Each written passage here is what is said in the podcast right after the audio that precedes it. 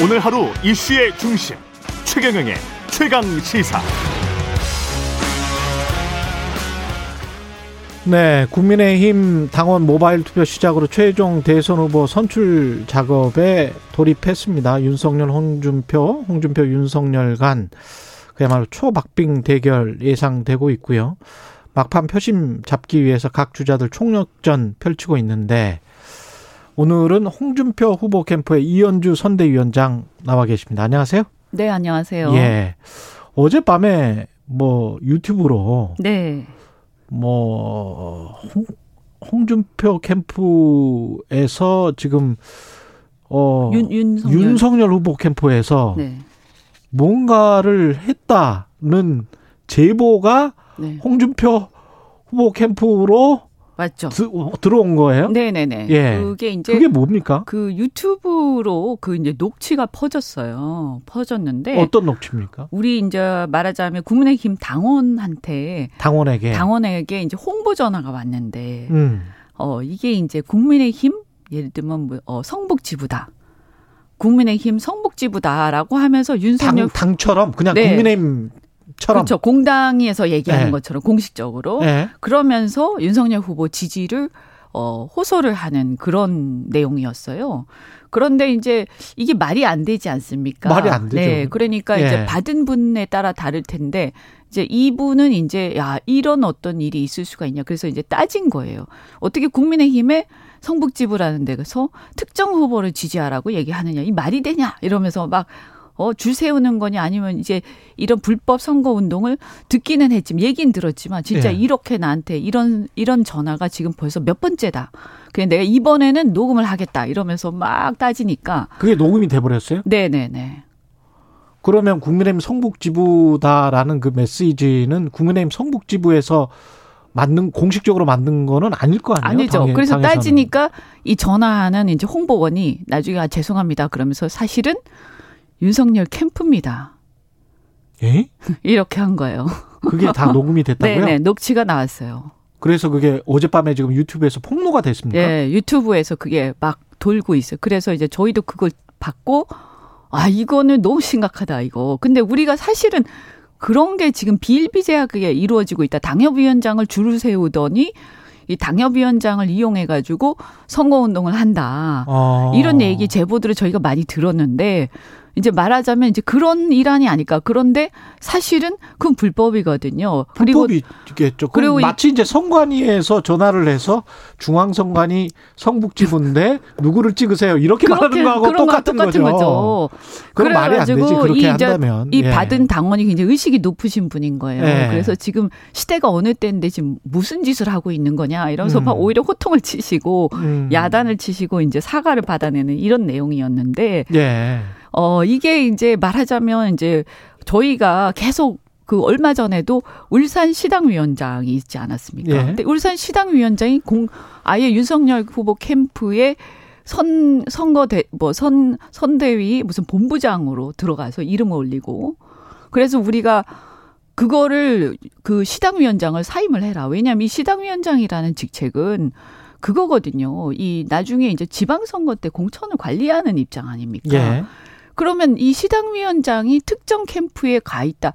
이러면 이게 나중에 공천에 영향을 받을 수 있기 때문에 그 줄을 안 설 수가 없어요. 음. 출마할 사람들은.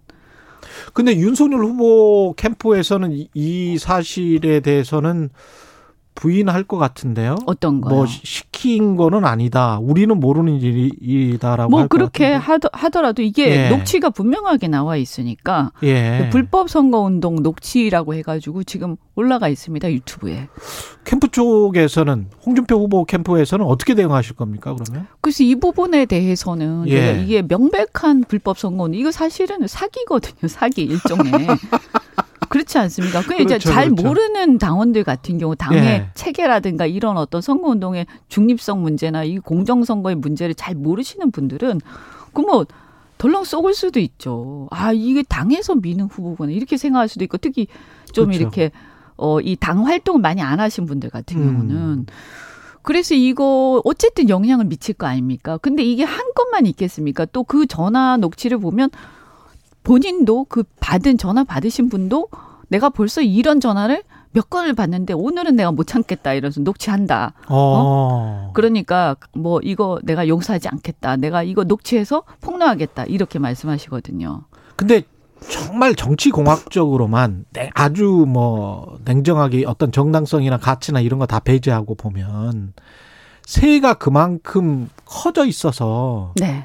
그래서 그런 것도 현혹될 수 있는 그런 상황으로 지금 온 거 아니에요? 혹시 당협위원장이나 국회의원들을 많이 윤석열 후보 캠프에서 어 그러니까 이제 지금 보면 때문에. 이제 당협위원장 같은 경우에도 어 물론 저희를 지지하시는 분들도 굉장히 많으시고요. 음. 또 최근에는 많이 늘어났어요. 왜냐하면 음. 지지율이 높아지니까 어 양강 구도를 딱 확 확보가 되면서 그동안 이- 이제 대놓고 하지는 않지만 그래도 관망하시던 분들이 아 이거는 당을 위해서 나라를 위해서 그래도 홍 후보가 준비된 후보가 하는 게 좋겠다 이렇게 판단하시고 우리를 응원하시는 분들이 한 일주일 사이에 굉장히 많이 늘어났거든요. 예. 그런데 이제 저희 같은 경우는 그 발표를 하질 않죠. 음. 뭐 누구 누구 당협위원장이 우리 지지한다. 예. 뭐 이름을 쫙 발표한다. 근데 이제 윤 후보 캠프 같은 경우에는 초장부터 그런 일들이 비일비재했었고요. 음. 저도 이렇게 부산에 이제 당협을 맡고 있는데 어 부산에 있는 당협들한테 연판장을 돌렸죠. 초 초기에 그래가지고 지지하는 사람들 이름을 적어라. 어. 그러면 이제 어떻게 되냐면 당협이 몇 개가 있는데 그 중에 누구 누구는 적고 누구는 이름 안 적었다. 그럼 이름 안 적은 사람은 찍히는 거죠. 비밀 투표가 아니네. 완전 강요하는 예. 거죠. 네? 그래서 제가 그때 제가 그때 아주 제가 윤석열 후보한테 크게 실망을 하고 어 이 사람 큰일 나겠네. 응? 그래서 제가 그거 이름을 적어서 연판장 돌리길래 이런 짓을 하지 마라. 이게 이거야말로 반민주적이고 패권적인 행태다. 이 뭐 하는 거냐 이거. 그러면 여기서 특히 그때는 윤석열 후보가 압도적으로 1등을 하고 있었기 때문에 사실은 다른 대안이 없다라는 생각 많이 했었거든요. 예. 몇달 전만 해도. 예. 그래도 다른 사람 지지한 사람이 있을 거 아닙니까? 음. 그런데 그렇게 딱 나오니까 굉장한 압박을 느끼게 돼요, 사람들이. 예. 그래서 제가 이런 짓을 하면 윤석열 후보가 밖에서 왔다라고 해갖고 사람들이 오히려 신인이라고 생각하는데 음. 이런 낡은 정치를 갖다가 앞장서서 하고 있으면 당신들은 오히려 이건 패배 요- 요인이 될 거다. 예. 그리고 당이 이렇게 가는 거는 절대 안 된다. 음. 그러면서 제가 저는 어, 이런 짓 하지 마라 막 했더니 이제 저한테는 서면 요구를 안 하더라고요. 내일 또 윤석열 후보 캠프 쪽이 나오니까 내일 또 관련해서는 자세하게 여쭤보고요. 네. 그래서 그 연판장은 발표가 됐어요. 제 이름 안 들어간 예. 아. 상태에서. 이 언론 보도를 제가 보니까 신규 당원 그 이준석 대표 체제 이후에 신규 당원 가입이 6대 4, 2040이 한 40%, 50 대 이상이 아, 60%뭐 이런 식의 보도가 나오고 있는데 그러면 기존 당원까지 다 합하면 그래도 50대 이상이 굉장히 많다. 이렇게 판단할 수 있- 있습니까? 지금 책임 당원 같은 경우에? 어, 그렇죠. 그런데 이제 뭐, 예. 윤 후보의 주된 지지층 60대 이상이시죠? 아. 네네네. 네. 50대는 주된 지지층이 아니다. 네네네. 예. 50대 같은 경우에는 지금까지 쭉 여론조사를 보면 거의 비슷하고요. 아, 두 분이. 50대까지는 비슷하고. 네. 그 다음 40대까지, 이제 원래 2030에서 시작을 했는데, 음. 40대까지는 이제 확연하게 우세하고, 홍 후보께서. 최근 여론조사는 그렇더라고요. 그렇죠. 예. 확연하게 뭐, 그래서 윤 후보에 대해서 3%, 9%, 8% 후보다. 398 후보. 네, 예. 20대, 30대, 40대에서 예. 그래서 398 후보다라는 얘기가 젊은이들 사이에서 돌았지 않습니까? 예. 그 정도로 이제 예- 이 어떤 세대별 차이가 확연한데 윤 후보의 주된 지지층은 이제 60대 이상, 음. 특히 이제 70대로 가면 압도적이죠. 음. 그거는 이제 여러 가지 이유가 있을 텐데 아무래도 70대 이상쯤 되면 온라인 잘 안 보시죠 모바일이나 이런 거를. 예. 그리고 이제 어 지방에 계신 분들이 많고요. 음. 그러다 보면 정보가 좀 느려요. 아. 네. 그러니까 처음에 보면 잘 아시다시피 압도적이고 막 이렇게 그때 조국 사태부터 해가지고 뭐 그분이 막 영웅시 됐기 때문에 음. 그게 한 몇 달 전 얘기죠. 근데 사실 아시다시피 이 몇 달 사이에 얼마나 판세가 바뀌었습니까? 음. 그래서 홍 후보의 바람이 불고 어, 또 이렇게 많은 이제 젊은이들이 지지하기 시작하고 여론조사 최근에 보면 뭐 굉장히 많은 격차가 벌어지는 것도 있었고요. 어쨌든 지난주는 뭐 한 10개 정도 저희가 봤는데 10개가 다 우리가 우세를 하더, 하더라고요. 물론 뭐 음. 일부 작은 여론조사 기관이 있는지 모르겠지만 그래서 그런 것들을 이제 사실 여론의 동향이라든가 정보에서 좀 늦죠. 음. 어, 그렇게 연세 많으신 예. 분들은.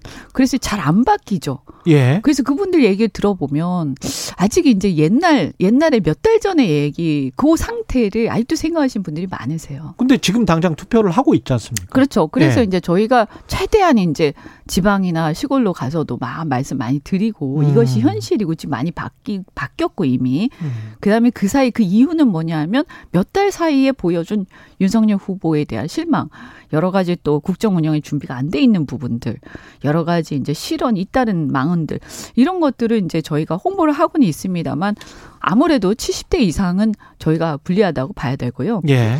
어, 이제 50대는 이제 비슷한데 50대하고 60대 초반 정도만 돼도 상당히 이제 이 그 아무래도 조금 낫거든요. 예. 이렇게 정보 면에서 보면. 그래서 이제 그분들 같은 경우에는 이제 최근에는 어떤 흐름들이 좀 있냐면 특히 TK를 중심으로 해서 자기가 여전히 본인이 어, 이 윤석열 후보를 지지를 하긴 한다. 어? 음.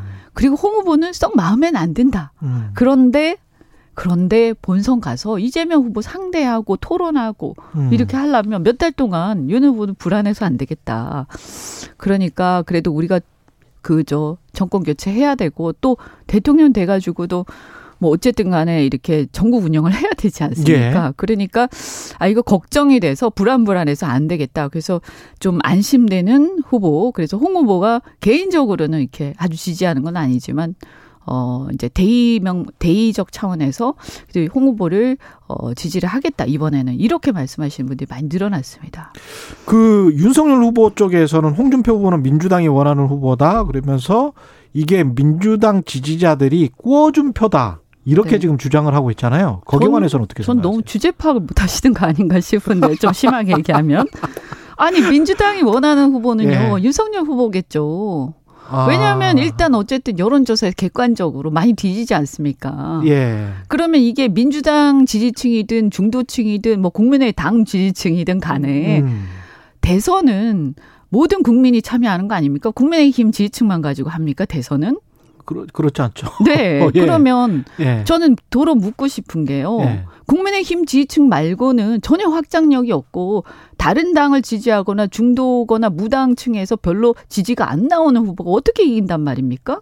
어. 그래서 저는 그건 오히려 자 본인이 경쟁력이 없다는 거를 홍보하고 다니는 거 꼴이기 때문에 음. 되게 웃긴다는 생각이 좀 들고요. 왜 네. 그런 얘기를 하시는가? 그 얘기를 한 바퀴만 돌려서 생각해 보면 본인이 확장력이 없고 어, 이 30%의 어떤 그 박스를 못 벗어난다는 얘기를 고백하는 거랑 똑같다. 아. 그래서 우리는 지금 본선에서 이기려고 지금 경선하는 거지. 음. 지금 국민의힘 후보를 뽑고 끝나는 선거가 아니지 않습니까? 그렇죠. 예, 그리고 또 하나가 뭐냐 하면 그래서 일단 민주당 쪽에서 만만한 후보가 더 좋을 텐데 예.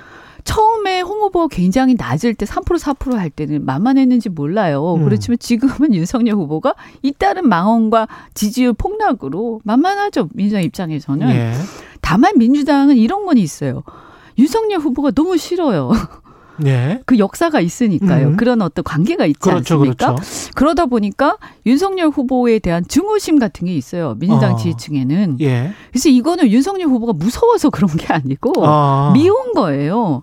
그래서 거꾸로 역으로 민주당 지지층이나 이 약, 그 여권 성향의 지지층을 결집시킵니다. 그래서 양자 대결을 보시면 윤 후보하고 하게 되면 홍 후보 나오시는 경우보다 훨씬 더 이재명 지지가 결집됩니다. 음. 오히려 예를 들면 이낙연 후보나 이런 쪽이 어 그 쪽을 지지하시던 분들이 어 이 명분이 엄- 안 서는 거죠. 윤 그러니까 윤석열 후보는 때는. 절대 지지 안, 하지 않으려는 층이 분명히 존재하지만 홍준표 후보는 그런저런한 그렇죠. 상대적으로, 상대적으로, 비호감도가 낮은 거죠. 비호감도가 낮다. 그렇죠. 그거는 뭐 이렇게 여러 여론조사에서도 나오는 바니까요. 아. 예. 네, 그래서 이게 거기다가 중요한 게 뭐냐면 우리 당 후보들끼리만 하는 게 아니라 예를 들어서 양자 대결을 보더라도 예. 최근에 이렇게 쭉 흐름이 뭐냐면 양자 대결도 홍성, 홍준표 후보가 윤석열 후보보다 더 큰 차이로 계속 이기거든요. 음. 그러면